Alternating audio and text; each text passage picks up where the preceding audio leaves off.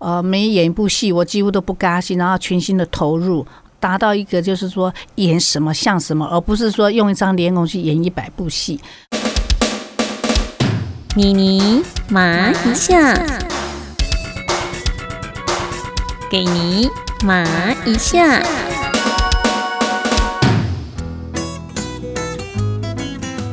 你好，欢迎来到 Apple Podcasts 台湾休闲类前一百五十大节目的妮妮麻一下，我是钟妙妮妮妮。今天的麻辣人物是双料影后陆小芬。婚后息影的陆小芬，受到宗教的洗礼，寻找到身心灵的平衡。说到了身心灵的平衡，更是现在抗疫期间非常非常重要的功课。而怎么样在家防疫，拥有良好的睡眠，真的非常重要。所以妮妮也来提供一个睡眠的小常识。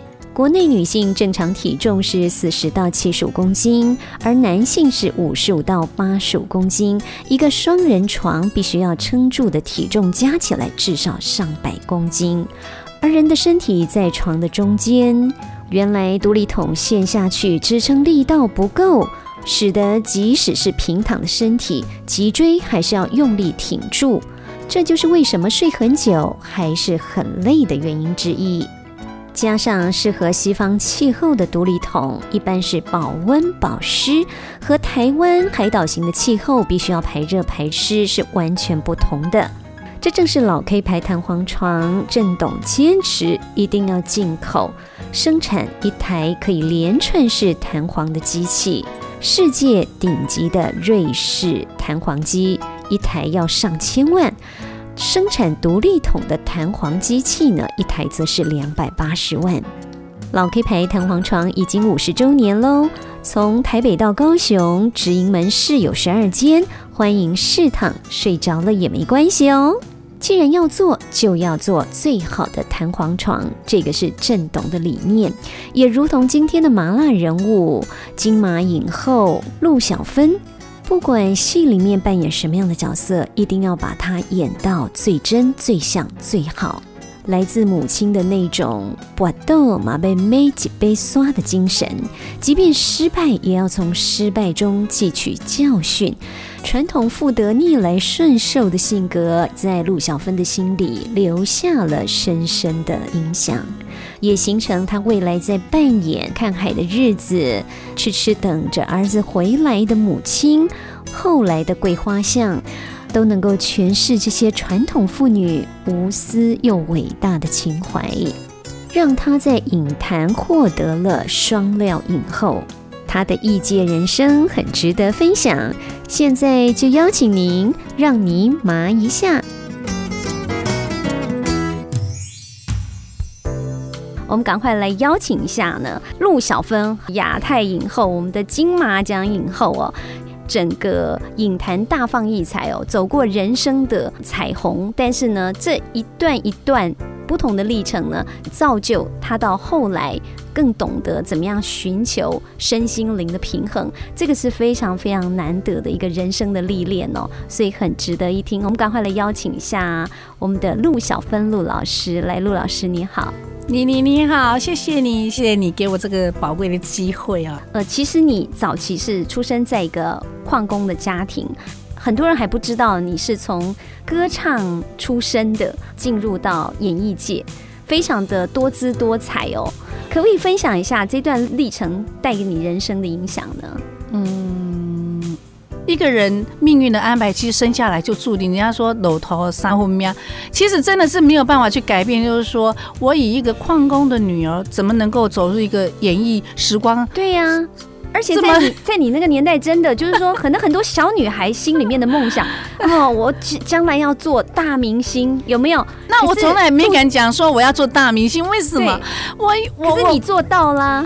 我做到那个一九八零年代那时候被称之为票房明星哦，红极一时。有人称之为三陆一阳嘛，就你跟陆一凤、陆一山、杨慧珊，你们三个人三路一阳，那时候是红极。所以我就一直一直很相信，就是说这个命运就是与生俱来的。嗯，只是说怎么样如何，就是靠后天的修为，把你就是说你的呃领域里面做的更好。比如说呃，上帝就安排我走入演艺界，走向这个就是说戏剧的演出这个领域。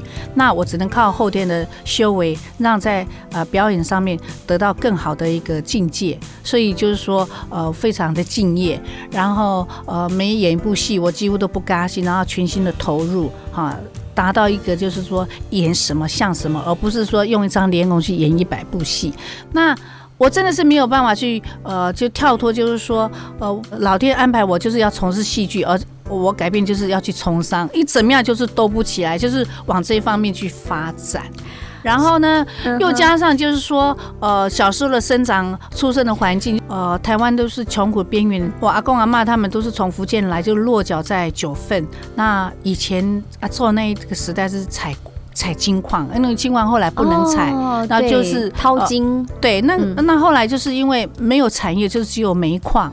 那煤矿后来也没落。那所以我们就到那时候还甚至有一段时间还矿灾嘛，对不对？所以说老天安排都是有有道理的。所以我后来演的戏几乎就是说，呃，比较乡土文学哈，对于那个年代的妇女的一个心情啊，一个生命的成长，还有就是女人的牺牲啊，任劳任怨。那那一代的女人啊，就完全就是为家啊，为子女，为家庭，为家庭。对对，就哈，就是在那个年代，从我妈妈我。就可以感受到，就是说，呃，生活里面就是接受到母亲的照顾，也是这样来的哈。勤俭持家，含辛茹苦，依然我后后来我妈妈万般都为生活。对，然后后来我妈生活好一点的话，还是依然活在这种苦的状态，因为跳脱不出来那种勤俭持家呢，很辛苦的阶段，始终是刻 刻骨铭心的记忆着。意思就是说。后来新娃我看后悔啊，但是妈妈妈妈家嘛是赶快讲一下，他不懂得不懂得享受，到现在也是哦。嗯哼，你教他一定要用名牌或者是用好一点的东西，没办法，因为刚刚讲偷贼，对不对？对对。对，啊，熊贵偷贼，然后我就觉得我原来这样子一定之后啊之后啊，然后坐在客厅里面哈，关酒，对，是。坐在客厅里面啊，老是回忆到以前啊没吃没喝的阶段的日子，听了久了以后就觉得女人啊真的是，怪不得现在哈，就是说菜鸡阿面。对，现在台湾的那个经济成长要感谢那个年代的妈妈哈，都是哦省经俭用。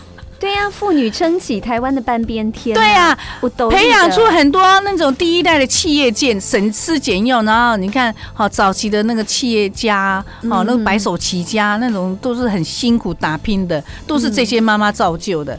啊，到现在你可以听得到很多的成功的那个呃企业家的妈妈，还是坐公车一大堆，都是这样来的。所以说我出生在这种环境，然后后来的影响也很大。对啊，后来演出的戏剧。都是这种角色，那我演来都不会那个吹飞之力啊，就是因为有时候就耳濡目染。呢，他就是这样，我就是在演他，而且入木三分哦，对啊，就是超像的，就是深入其境啊，所以很有意思。比如说那个呃，我们陆小芬，我们陆老师这样讲，就让你你想到像。呃，前一阵子有一部电视剧在台湾也非常的红，就是阿信嘛，哈，对对。然后据说那个阿信的女主角，她演了阿信哦，大家很佩服那个角色，觉得她也是牺牲奉献。可是阿信后来在媒体访问的时候，他说：“我不要像阿信，你们不要再说我像阿信。” 为什么？因为他觉得演他那个角色他太苦了，他觉得一个女生为什么要这么苦，什么都要为别人，那这样的精神真的让人家佩服。可是台湾当然也是因为这一群。呃，就是我们讲的这一群的妇女，我们刚刚讲的这一群女人，还有这些企业家，陆小芬的妈妈，或者是妮妮的妈妈，都是属于这种类型的。好，那真的也就是他们牺牲奉献，成就了今天台湾的经济。对呀。可是我们要再看的是说，好。像这个，我们小芬姐，我们陆老师走过了这样一段历程，从矿工家庭，刚刚我们讲的说，一个九份的矿工家庭的女儿，那成就到后来的一个大明星，然后你扮演了这么多角色，看妈妈从小这样子含辛茹苦，然后为家庭牺牲奉献。小芬姐，你会希望成为另外一个你的另外一个妈妈吗？就是说不会，对不对？我你看，就像就像阿信的心情一样，全世界，好，真的每个国家都去过了，呃，当然北极还没有去。啊，非洲也还没去。那我最喜欢的女人还是台湾的女人，没有看过一个台湾的女儿是这么样子的孝顺，因为都是跟妈妈学的。那没有看过一个台湾的女人是这么样的有韧性、坚强。你看多少的寡妇造就多少的儿子，成为台湾的这个了不起的企业，然后都是这样子哈。你的阿妈也是，对，就是说都是这样，就是以身教这样子哈，哦，很坚强的扛了，就是说，哦，就是真的是就是说一肩扛啊，就是说，呃，当家里有发生灾难的时候，妈妈就会站起来。台湾的女人是真的是真的是很了不起啊，光着脚。穿个短裤，下田去耕种，怎么样？就是跌倒了还要抓一把沙，就是为这个家。那我们没有看过台湾的呃，这国国外的西洋的女人啊，能够就背一个叫做贞节牌坊，只有中国的女人能够就是真的好，孟母三迁，背着那贞节牌坊。这是我在这个整个人文里面看到。台湾的女性是真的，这个美的是你会从发自内心里面去佩服、跟敬佩、跟那个就是真的尊敬。我觉得哪怕就是说阿妈啦哈，很多的那个妇人，你看得出来就是真的，她就拖着垃圾车在走在街上，怎么样也是要把那个拉稀哈塑胶袋拖回家，累积起来变成一点点财富来养这个家，你就不会觉得他很丑。觉得他很熟，觉得他好美，觉得他就是你生命里面，你会觉得有一讲感动的力量。有有有有，就是说你会觉得真的是哦，那个背后看到他那种背影驼背他的那个精神，对那种那种生命力，你会发现真的，你会跟他就是融入在一起哈，觉得真的是那个感动。你在西方就找不到，西方常常看到很多女人啊。呃，就是呃，离了三次婚，还会呃想尽办法打扮的花枝招展，不外乎就是要到那个 party 里面去找到他那个新的对象，然后就就离婚了。那儿女都已经是学业啦，各方面都没有得到很好的照顾，他们总觉得就是说十八岁你应该要独立了。这一点我真的是啊，跟台湾的女人的还是有一些些的差别。我觉得跟台湾的女人差太多了。小芬姐，今天陆小芬在我们的节目现场哦，然后妮妮就真的很想替我们听众朋友来问一个问题，因为我相信有很多人跟妮妮都有同样的一个问题，就是小芬姐，你演了这么多这么多女人的一生，也看到了，就是说在你演的这些女人身上，尤其有很多真的是展现了早期台湾妇女的那种生命力，然后她们热爱家庭或者是热爱这块土地的那份感动的力量。回归到现实，因为我看到现在的你。我觉得你就呈现了一个很快乐、自信女人的形象。一个人要怎么样去找到属于他自己的一个快乐，甚至于是他自己一个生活的定位哦？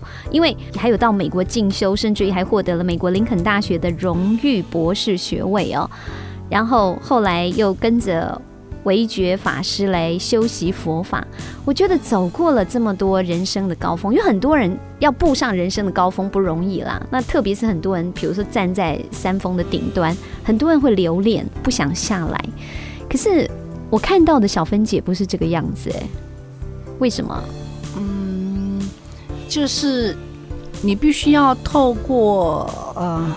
内在的觉察，然后找到真正的生命的本质，找到真正的正确的价值，你就会得到你内在的快乐、幸福跟满足。那如果说你的价值一直是啊，比如说是比较属于那种扭曲的，那追寻不断的成功，再成功，再突破。再突破，那有一天啊，没突就破了，身体会破了，因为成功是要付出代价的。好，然后呢？如果没有得到一个正确的一个生命的价值的一个一个方向的时候，你就是会一直在这个领域里面不断的啊去借由别人的眼光来肯定自己，那这个就是会造成很多的，就是说一个有名的艺人啊，如果说你一直在错误的价值的一个追寻的时候，那为什么你就会招架不住那个压力，就是要。呃，借由外来的能量来制衡你，好，比如说，嗯，开始就是会啊熬夜嘛，哈啊喝酒啦，然后不正确的真的是还招架不住的时候，你就会借由更不当的，比如说毒品来麻醉你自己。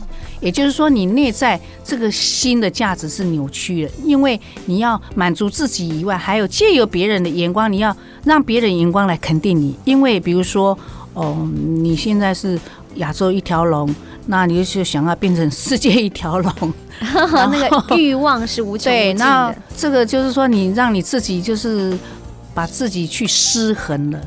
那事实上，我觉得，我觉得就是你自己要能够，就是说啊。借有正确的价值来平衡你自己，然后你就可以在别人的眼光里面啊、不去就是说在乎别人的眼光，然后呃，不去拿别人的价值来做衡量，然后不去为别人而生存，而是为自己。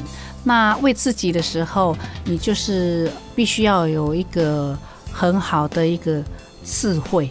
所谓的智慧，就是说不是聪明，聪明就是呃，在一个斤斤计量的当中去去算计一些啊名利啊。然后，如果真正能够有智慧的话，必须要透过就是说，嗯，你要沉淀一下，然后让那个慧是可以用的，会是就是可以帮助你生命做一个就是说整理，好，整理出一个次序。啊，不是说别人嫁一个老公有一亿，你就是非要两亿才比他高，而不是这样子去做一个衡量跟比较。那这个会的时候，就是必须要透过比如说学习，因为学习就是一个力量。那你要愿意，因为人很难的，就是说不愿意，是因为改变跟学习都要呃，因为跟你的原来的领域不同嘛，你必须要就是所谓的辛苦，就是说。忽然间叫你要去上课或者学习或者是沉淀下来，那你会很辛苦啊？为什么？我今天不去接戏，那戏就给人家接走啦，那怎么办？我明天就不红，没有舞台，没有掌声，人就很恐惧害怕失去名利。那那你这种情况之下，就让自己就是蒙蔽在恶性循环的一个状态之下，你就把你原来这个会都给掩盖掉，你就看不到真正的会，你就看不到你真正的生命的价值。那你扭曲了之后，会有一个现象，就是说你会造成很无名的一个不明的压力给自己，然后呢，你就活在别人的眼光里，然后就造成很多第一个，你要到的名也不是大名，你要赚到的钱也不是大利。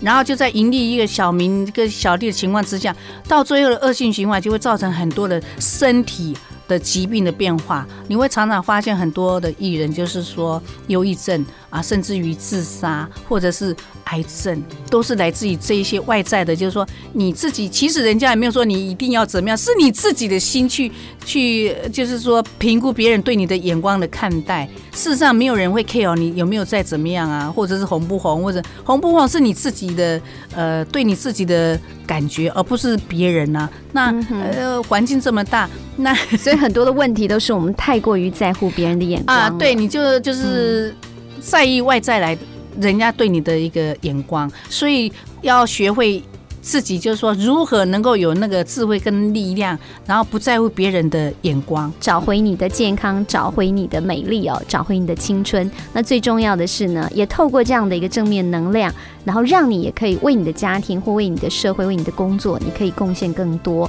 你也可以让你整体的生活呢，整个提升上来哦。对于这整个社会来讲，都是非常非常好的一个良性循环。所以，我们再一次的来谢谢谢谢我们的陆小芬陆老师，谢谢你，谢谢谢谢妮妮。